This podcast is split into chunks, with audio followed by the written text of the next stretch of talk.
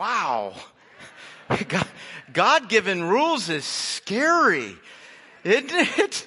You know, dare I criticize one of the most famous movies of all time, and especially one about the, the Ten Commandments. I'm not sure I would have done that scene like that. It, it really does present the idea that God, God giving rules is a, is a terrifying thing. Oh, folks. The, the Ten Commandments are the ten most powerful words ever given to you and me the 10 most powerful, most important, most needed words ever given to mankind. It is those words that are right. It is those words that are good. They tell us. They tell us how to know and love God. They, they tell us how to know and love each other. We need those. Some of that might look kind of obvious, right? Don't lie, don't kill, Matter of fact, I think there would be plenty of people on the planet that would say, well, we don't need a Ten Commandments. Those are obvious. I I can decide for myself. I can decide for myself what's good, what's right, what is loving. But folks, I think humanity shows us, history shows us that, that when you and I decide from person to person, from situation to situation, from culture to culture, what is good, what, it, what is loving, it doesn't lead us to what is good and loving. It leads us to hate. And it leads us to what is bad. Boy, did we not see a great illustration of that this week. Apparently, there's a little uh, college entrance scandal going on. Did you hear anything about that? One of the, um, one of the fathers was on tape actually saying this. He said there was nothing moral about what I did. Now, you and I, us good church folks, were, oh, that's horrible. He's done this wrong thing. I mean, they lied, they stole, they cheated. Other people lost positions. I mean, we'd say this is, how can he say there's nothing moral about this? Well, that's a good question. How does he say that? He does it with the same frame of mind that almost every person in here has used. It's for my kid. When I am protecting, when I am promoting, when I am providing for my child, hey, whatever I do, if it takes lying, if it takes stealing, if it takes cheating, I don't think we often go on and finish that sentence, but it really is how we act. It really is. See, I make up the rules. I decide what is good. And right now, the highest good is my kid getting what I want my kid to get. So whatever it takes to get that. Folks, that train of thought runs through most parents in America today. There may be a few that got caught this week doing something about it, but we really do have that mindset because that's what happens. When I'm deciding from person to person, situation to situation, what is good, then what is good is what serves me. And guess what? That doesn't always turn out for, well, my good. And it certainly doesn't turn out for good for the others around me. Folks, the Ten Commandments are the definitive picture of what is right and good for all people in all places, in all times. And it is this list of rules by which you and I are measured. It's this list of rules that you and I are found guilty. Can any of us stand next to that list and say, I'm right by this. I've, I've done this. Oh, folks, our, the question isn't you and me standing before that list going, have I broke every one of those? No, really the question we ought to be asking ourselves is, can I even count how many times I have broken every single one of those Ten Commandments? You know, I, I hear believers sometimes today think that uh, we're not really about the Ten Commandments. Oh, I mean, those are the right and good things to do, but but I'm about Jesus, right? We're not about rules. We're we're about Jesus. It it sounds good, doesn't it? Sounds very warm and fuzzy. I get all inside that. Usually what we're saying in that is, you know, I'm not about rules, I'm about Jesus, and let's all know Jesus is about me. Jesus is about my happiness. Jesus is about what serves my well-being. And, and you know, if I mess anything up on the process of my well-being, well, Jesus forgives. J- Jesus is not bothered by that. Have you heard Jesus talk about the Ten Commandments? Uh, let, us look at him do that. Matthew chapter 5, he says, You have heard it was said to those of old, You shall not murder. We just heard that. It was very scary when Charlton Heston got that. You have heard that it was said, You shall not murder. But I say to you that everyone who is angry with his brother will be liable to judgment. You've heard it was said, You shall not commit adultery. But I say to you that everyone who looks at a woman with lustful intent has already committed adultery with her in his heart. You know what Jesus is doing there? He said, You know, my, my dad said, but let me tell you what I say. No, that's, that's not what he's doing. He, he's not making the rule stricter. Kind of sounds like that, right? You used to think you got in trouble if you pulled out a gun and killed somebody. No, I tell you now you get in the same trouble if you just hate someone. He's not making the rule stricter. You know what Jesus is doing there? He's going to the heart. You see, you and I evaluate the outside action. We, we see what's going on on the outside, say, hey, that's wrong. And Jesus said, hey, listen, you've heard, you know, when somebody pulls out a gun and shoots somebody, that's a sin. You're now in a bad place with my dad, right?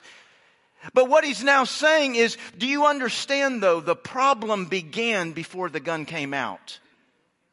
The problem began, there, there was a problem between you and my father before you got into bed with somebody who was not your mate. That wasn't when guilt happened. No, we got rewind, rewind, rewind. It goes all the way back to something that was going on in my heart. See, we think, no, no, only if it comes out of my mouth or my hands or my feet, my words and my actions. But God looks at the heart. God sees what is, is going on inside our heart. And, and not only is our heart breaking every one of those Ten Commands, you know what else our heart does? It justifies why we break every one of those commands. We lie to ourselves, just like that father said. There's nothing moral happening here. I know by some definitions I'm lying, stealing, and cheating, but it's for my child, therefore it's not really wrong. Do you have any lies you've told that you justified why it wasn't a lie? Therefore, you don't even have to confess it as a lie. I can't tell you how many, any more than I can tell myself how many. We justify almost every single sin we commit so that it's, well, just like that dad, I can say, there's nothing moral here. And that's why God says to us, you know, your heart is deceitful it is, it is desperately sick. Who can understand it? Oh, I can tell you who can understand it. I can. I search the mind. I test the heart. I think I said that reversed. God says, I know exactly what's going on in your heart and in your mind. Think of all the thoughts that are flowing around in there. We're usually just measuring what comes out, right? What went on in your heart this past week? You realize God saw everyone, everything that you placed above Him, that you love more than Him, that you fear more than Him. God saw all that. As if it had actually come out as if you'd actually done it. He sees you. Remember, that list is what is good and loving, and we think of ourselves as, as pretty good people. But in my mind, I am defying what is good. I am defying what is love. I am defying what is God with how many thoughts every single day? God sees that I cannot take my mind off of what you have. I cannot be satisfied with, with what I have. Why do they get that? Why do they have that? Makes me miserable, makes me mad, makes me angry. Why can't I have that? God sees every one of them. God hears every word spoken that mocks and disrespects parents. Every single one of those words, the little mumbling. When your mom said, What'd you say? Oh, no, nothing. The Father heard it. Heard every single one of those. He listens as we justify why our lies are not lies, why our stealing is not stealing. We all steal. Do you think you're not stealing because you're not wearing a mask and running into a bank? You steal. You've stolen. I've still stolen. No, not 37 years ago when I had this bad. No, we do it all the time. I can justify why anything I want belongs to me. You don't need it anyway. You don't deserve it. I worked harder for it. God hears every single one of those thoughts. He sees what is going on in our hearts. It's why Jesus says, These people honor me with their lips, but their what? Their heart. See, that's what he's measuring. That's what he's, well, what's he measuring my heart against? The Ten Commandments. These people honor me with, what people you think he might be talking about there? You think he's talking about atheists? The last atheist I talked to wasn't trying to honor God with his lips. You think he's talking about other people of, of other religions? No, here again, they're not trying to honor God with their lips. You think he's talking about the person who's not an atheist, not another, just doesn't even think about it, doesn't care, just living for this? No, they're not. Tr- Who's he talking about? You and me. We, we want to honor him with our songs. We want to honor him with what we say we believe and, and the Bible studies that we do. And, and I know what a right person believes. And yet my heart, my heart's not far from God. What were the thoughts that rolled around in there this week? What were the thoughts about that person? What was the thoughts uh, about that stuff? Folks, this is why the Bible says there is none who is righteous. No, not one. No one is good. All have sinned and fall short of the glory of God.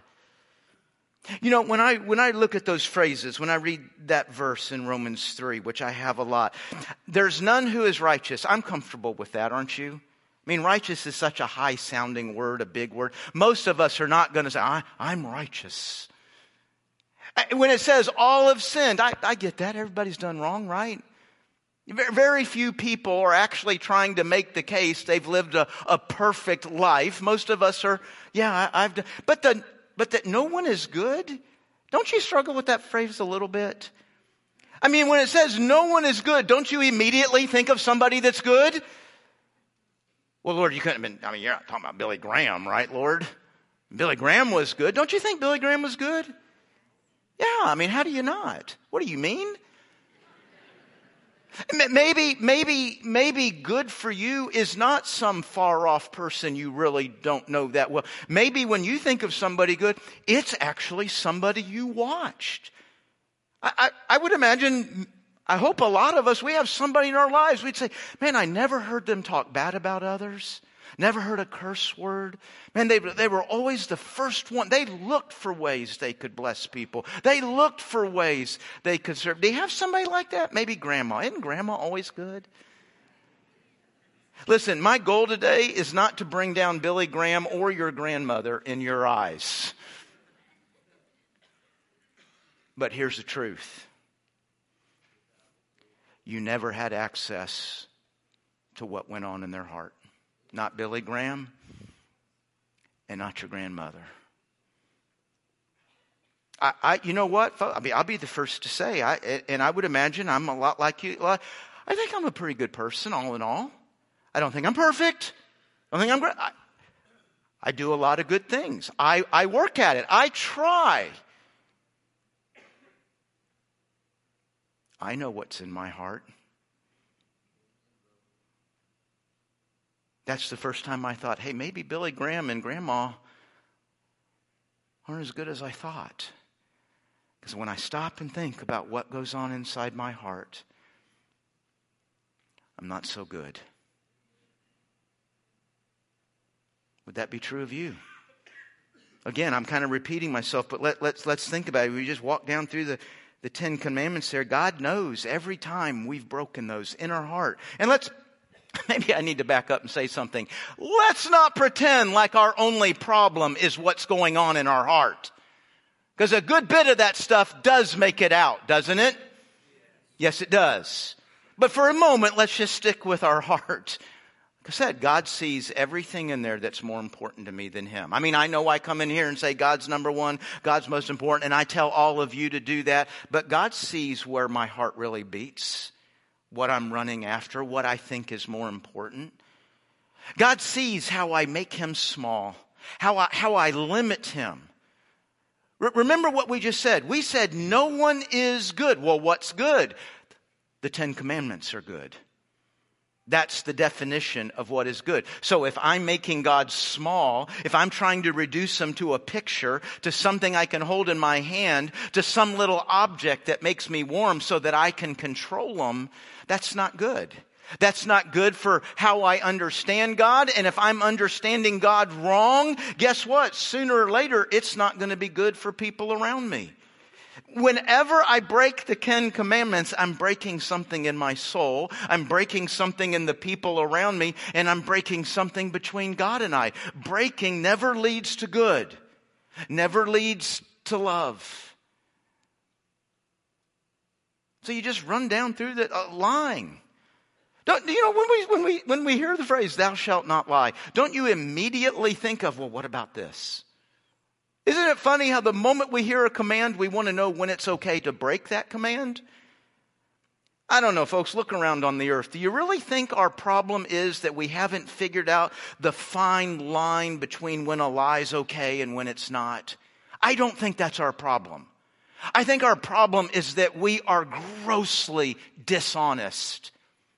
You are so dishonest, you don't even see how much you lie.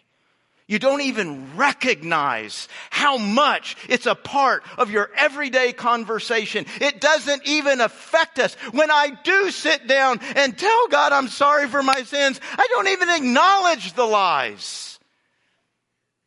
Lying never leads to good. Go ahead and spend all your time trying to figure out the time when it's okay to lie. Lying never leads to good. Lying does not lead to love, ever.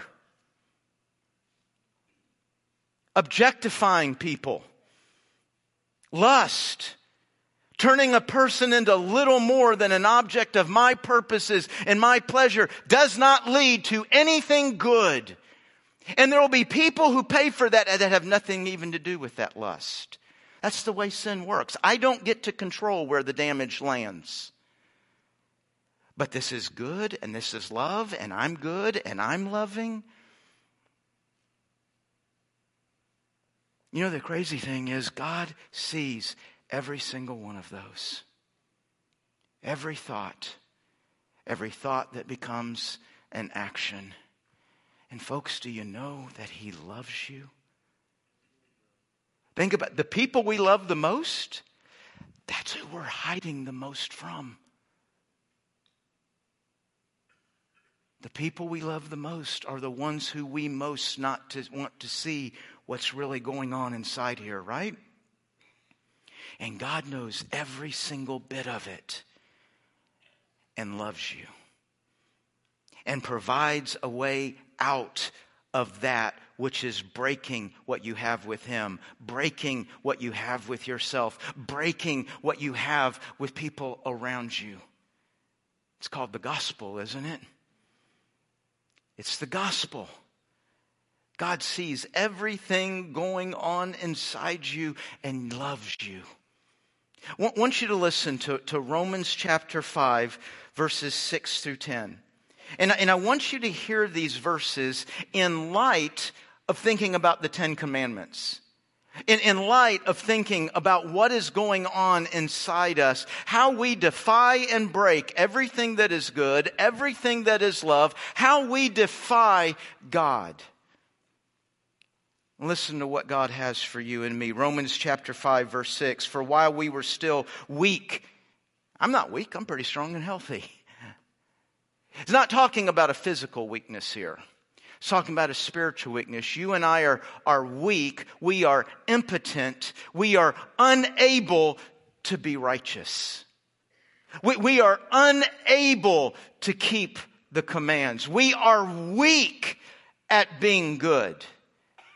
For while we were still weak, at the right time Christ died for the ungodly. For one will scarcely die for a righteous person, though perhaps for a, a, good person one would dare even to die. But God shows his love for us. God demonstrates, God proves, God displays how much he loves you in that while we were sinners, while we were defying, while we're rebelling in our heart against everything that is good and everything that is love and everything that is God, while we were sinners, Christ died for us. Since therefore we have now been justified by his blood, how are we made right with God? How many people are running around thinking they're going to be made right with God by how good they are when the scripture has shown over and over and over, you're not good, you really need another path? No, we're justified, we're made right with God by the blood of Jesus Christ. Much more shall we be saved by him from the wrath of God. For if while we were enemies, I, you know, without the Ten Commandments, I don't, I don't I don't like being called an enemy of God. I don't think that's fair of Scripture to call me an enemy of God. I've never attacked God. I, have never tried to do anything to, to hurt God. I mean, who do you call an enemy in your life? Have you seen yourself doing any of that to God? How does God call me an enemy? And then I look at the Ten Commandments and I look at what's going on in my heart. I guess enemy is probably a pretty appropriate word, isn't it? While you were an enemy, we were reconciled. You know what that word means, don't you? Made friends again. You were made friends again with God by the death of his son. Much more, now that we have been reconciled, shall we be saved by his life?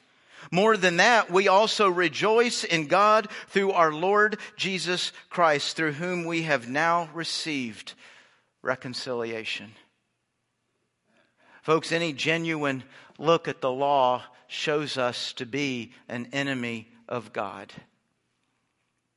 But it is faith in Christ not my attempt to keep the law and tell myself I'm doing a pretty good job at it because all I'm doing is deceiving myself because that's what my heart does best. It lies to me. It tells me I'm a good person. It tells me that I'm better than you. And yeah, that was lying and stealing and cheating, but it was for my kids. So that makes it okay. No, that's not what makes me right with God. The blood of Jesus Christ makes me right with God. It makes me right by the. You know what the word righteous means? It means to be right. Right with God, right with others. well, what's it look like to be right with God and right with others? Well, that's what the Ten Commandments is, isn't it? You, you, and I would say, oh boy, the Bible's filled with hundreds and hundreds of commands. No, it's not. It's filled with ten. And every other line in the scripture is just an, a development, an explanation, an elaboration of the ten and what it looks like. As a matter of fact, a lot of the ten is the thou shalt not, right? Do you know in every command that is saying thou shalt not, you should also be asking, well, what is it telling me to do? Thou shalt not murder. Okay, don't pull out a gun and shoot anybody. But then that does not also mean I become a promoter of life. What better way is there to promote life than to share the gospel with somebody? Because Jesus is life and life eternal. Am I right by the law just because I don't shoot somebody? Or do I need to move on and really become a promoter of life? Because that's what God is. Why, why does it say, thou shalt not commit adultery? God against me having fun, finding some love? Getting some attention. No, because God is, God is pure and He's true and He's faithful. That's what good is. You're, you're faithful. You're faithful to a promise. Well, I'm not married. Well, what if you one day will be? You'd be committing adultery against that mate you're one day going to have. Well, I'm never getting married. Well, what about the person you're sleeping with? Are you confident they'll never be married because you're being unfaithful to that person? What's good? What's love? God and His commands. And any look at that shows me to be an enemy of God. But God loves.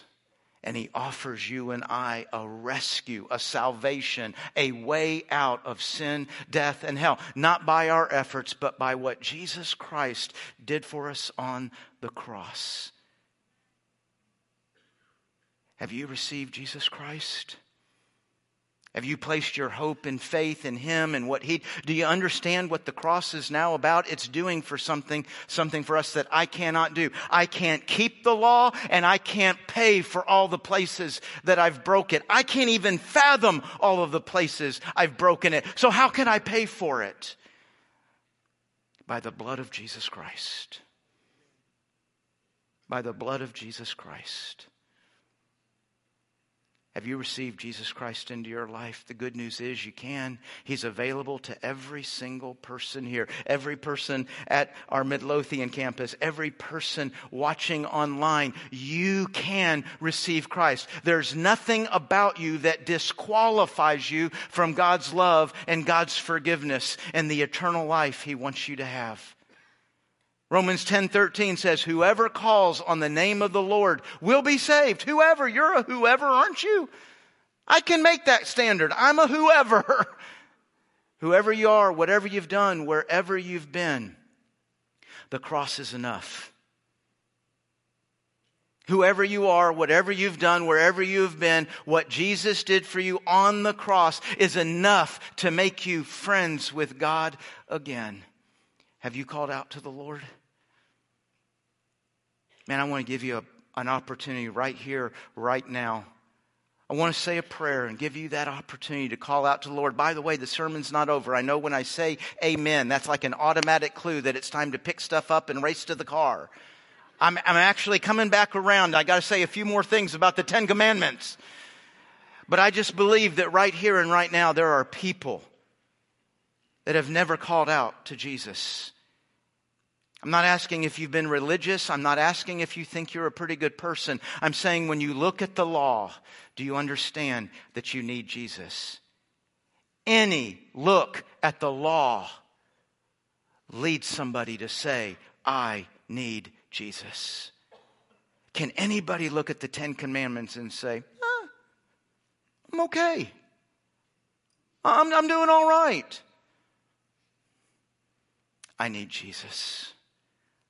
And God makes a promise to you you can have them if you call out to him.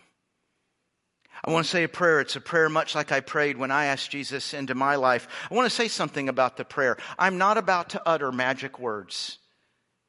It's not just say these words and, and, and magic happens. Just say these words and nothing matters anymore. Everything is now good. No, folks, what, what did Jesus say? It's all a heart issue, right? When I'm breaking the commands, it's a heart issue. When I'm loving God, it's a heart issue. Listen, if it's not real, then reciting words won't make a bit of difference, will it? These people honor me with their lips, but their heart is far from me. But if it's your heart's desire right now, if you're now fathoming that, man, I am far from God and I can't fix it, and you want to know Jesus as your Savior and Lord, and you want to know His love and forgiveness, and you want to be friends with God again, then just use this moment and this time to call out to the Lord. Let's pray. Dear Jesus, I know I'm a sinner. As a matter of fact, in light of what I'm learning this morning, I probably am not even aware of just how much of a sinner, an enemy of you and all that is good that I have been in my heart and sometimes in my words and actions. But Jesus, I understand from your word that you died for me. I, I, I don't know that I understand why. I, I, I don't, under, don't know if I fully understand all that accomplishes. But Jesus, I believe you're the Son of God. I believe you died on the cross for my sins.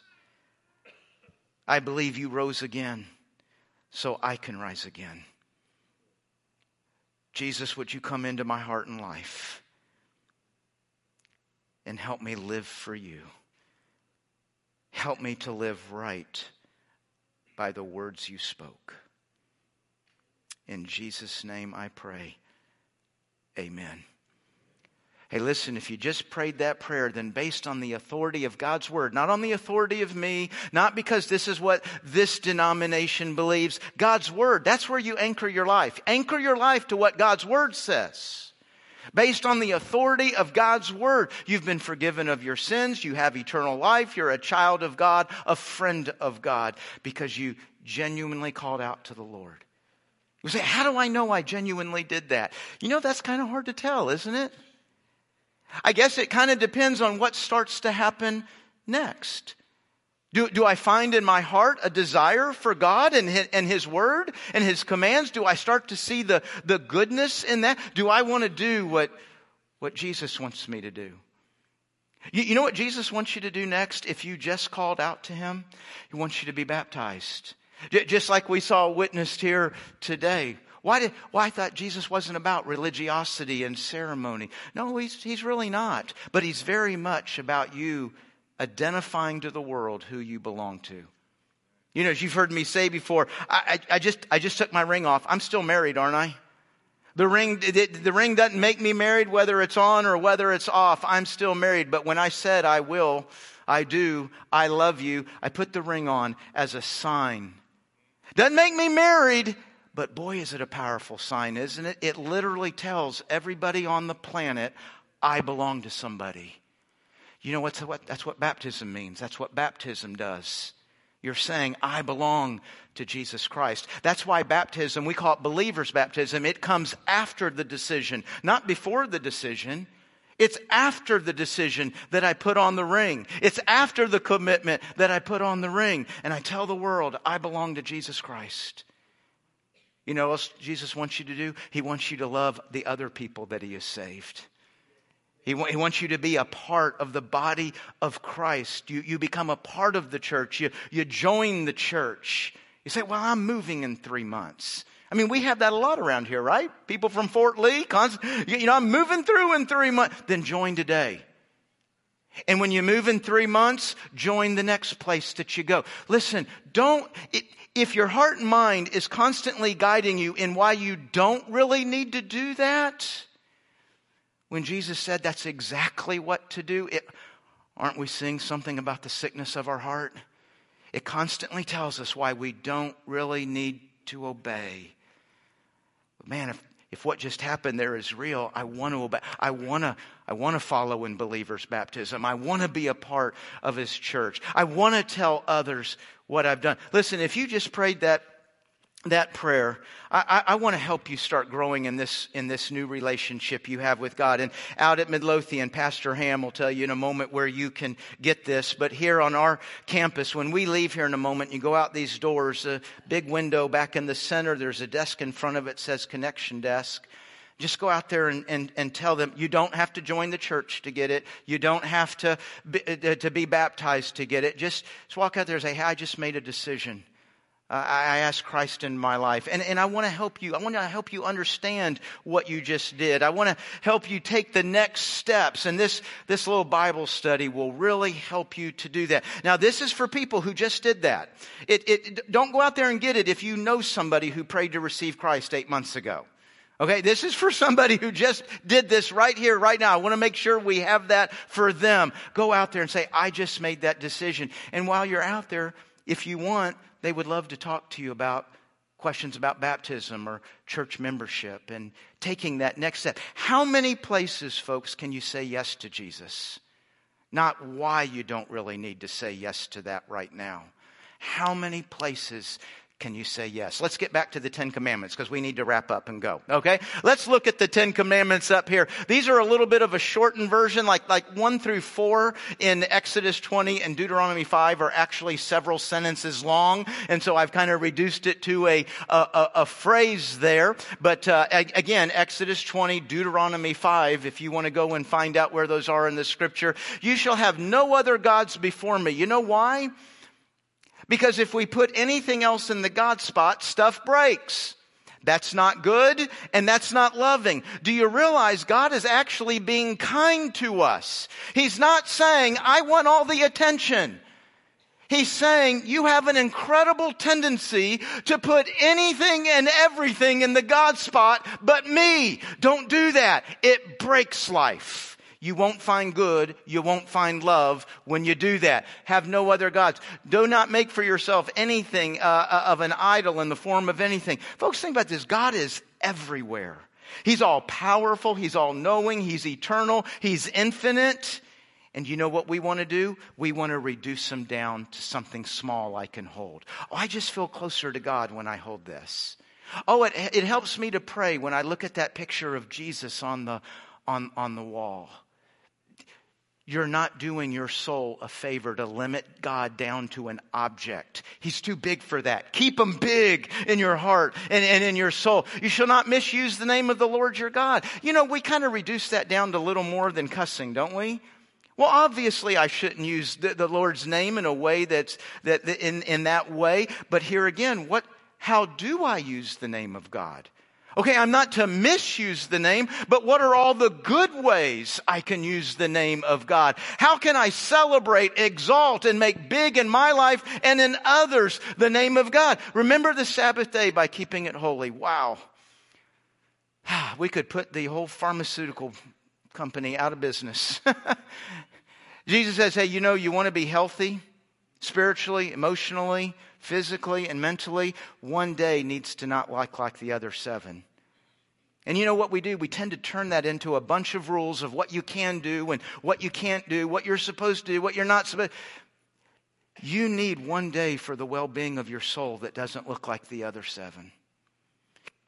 Honor your parents. It's really about honoring authority, isn't it? And mom and dad give us our first practice at that. You know what we want in life? We want good and we want love. But sometimes authority, not sometimes, a lot of times authority doesn't deserve it. They're not worthy. My own mom and dad aren't always worthy of being honored. God says, I know. So let's start working on it right away. Because when you dishonor, when you disrespect authority, listen, I just know how everything runs. You're going to break everything in life it will not lead you to the good that you want. A lot to figure out there what it means, what it looks like to honor an unworthy authority, to honor a wrong uh, uh, authority. Number six, don't murder. That also means promote life. Uh, don't commit adultery. That also means promote what is faithful and true and good and love. Don't steal. Oh my gosh, we, we ah, you shall not give false testimony against your neighbor. Actually, the scripture breaks that down says, you know, you don't tell the truth or the lie on your neighbor for the purpose of making them look bad. How many people hate somebody because of what you said?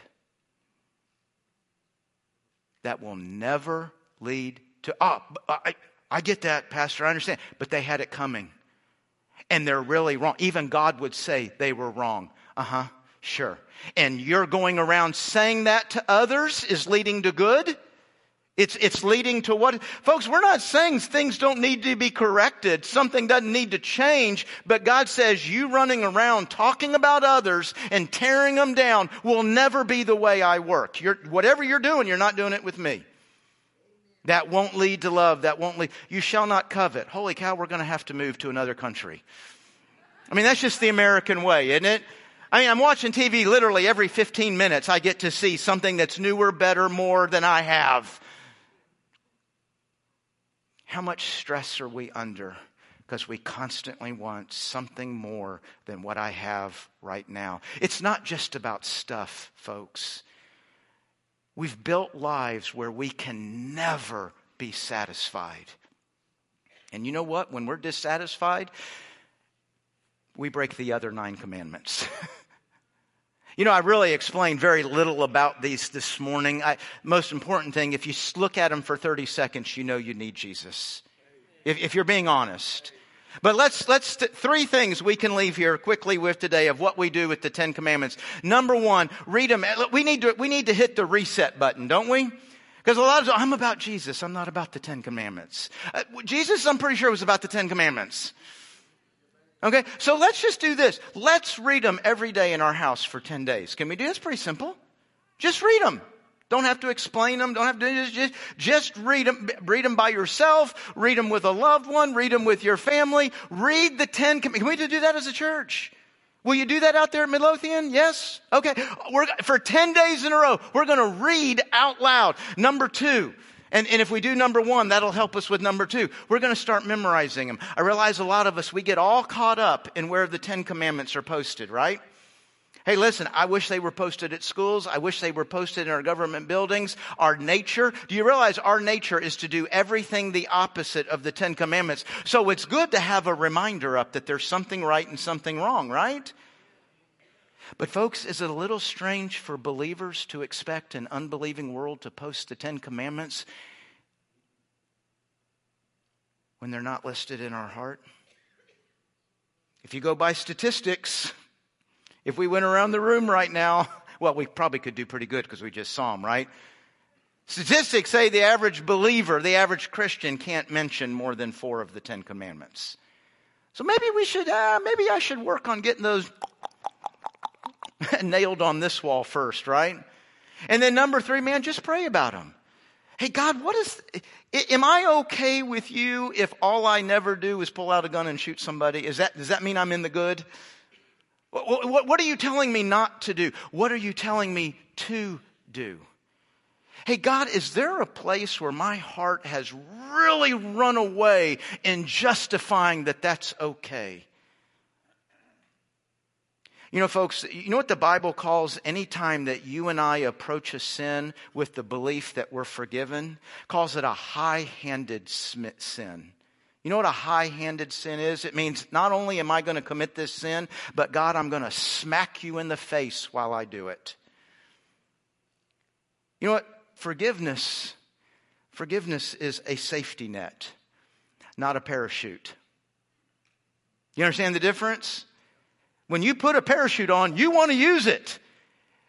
But when you're walking on that high wire, you don't actually want to land in the safety net. I'm so grateful for God's forgiveness. I don't put it on to jump into sin. That's just smacking God in the face. So, see, I'm just praying, hey, God, where have I lied to myself? Where am I lying to myself? Where have I become insensitive? I don't even, I don't even know what to say. I'm sorry for that because I've, I've grown so used to that sin being a part of my life. You know, I know this sounds heavy. Man, we're right back to the start where it's just so scary looking at what God says. Oh man, when you unwrap every one of those things, folks, they really are what is good. And they really are what is love. If I want to know how to be good before God and good before you, I want to know how to love God, I want to know how to love you. All I need is the Ten Commandments. And Jesus living in me. Amen. Amen. Let's pray. Heavenly Father, thank you, thank you, thank you for your kindness and your goodness. We don't have to, to wander around in the dark trying to figure it out. You've told us, you gave us 10 simple, 10 simple, direct, powerful, important, and so much needed words on how I can be right with you, how I can be right with every person. And God, you know I fail at it. I'm so weak. Thank you for Jesus. Thank you, Jesus, for what you did for me at the cross and providing a way out of the sin and death and hell, the only thing I've earned in this life. Thank you for rescuing me from that. It's in Jesus' name we pray. Amen. Amen.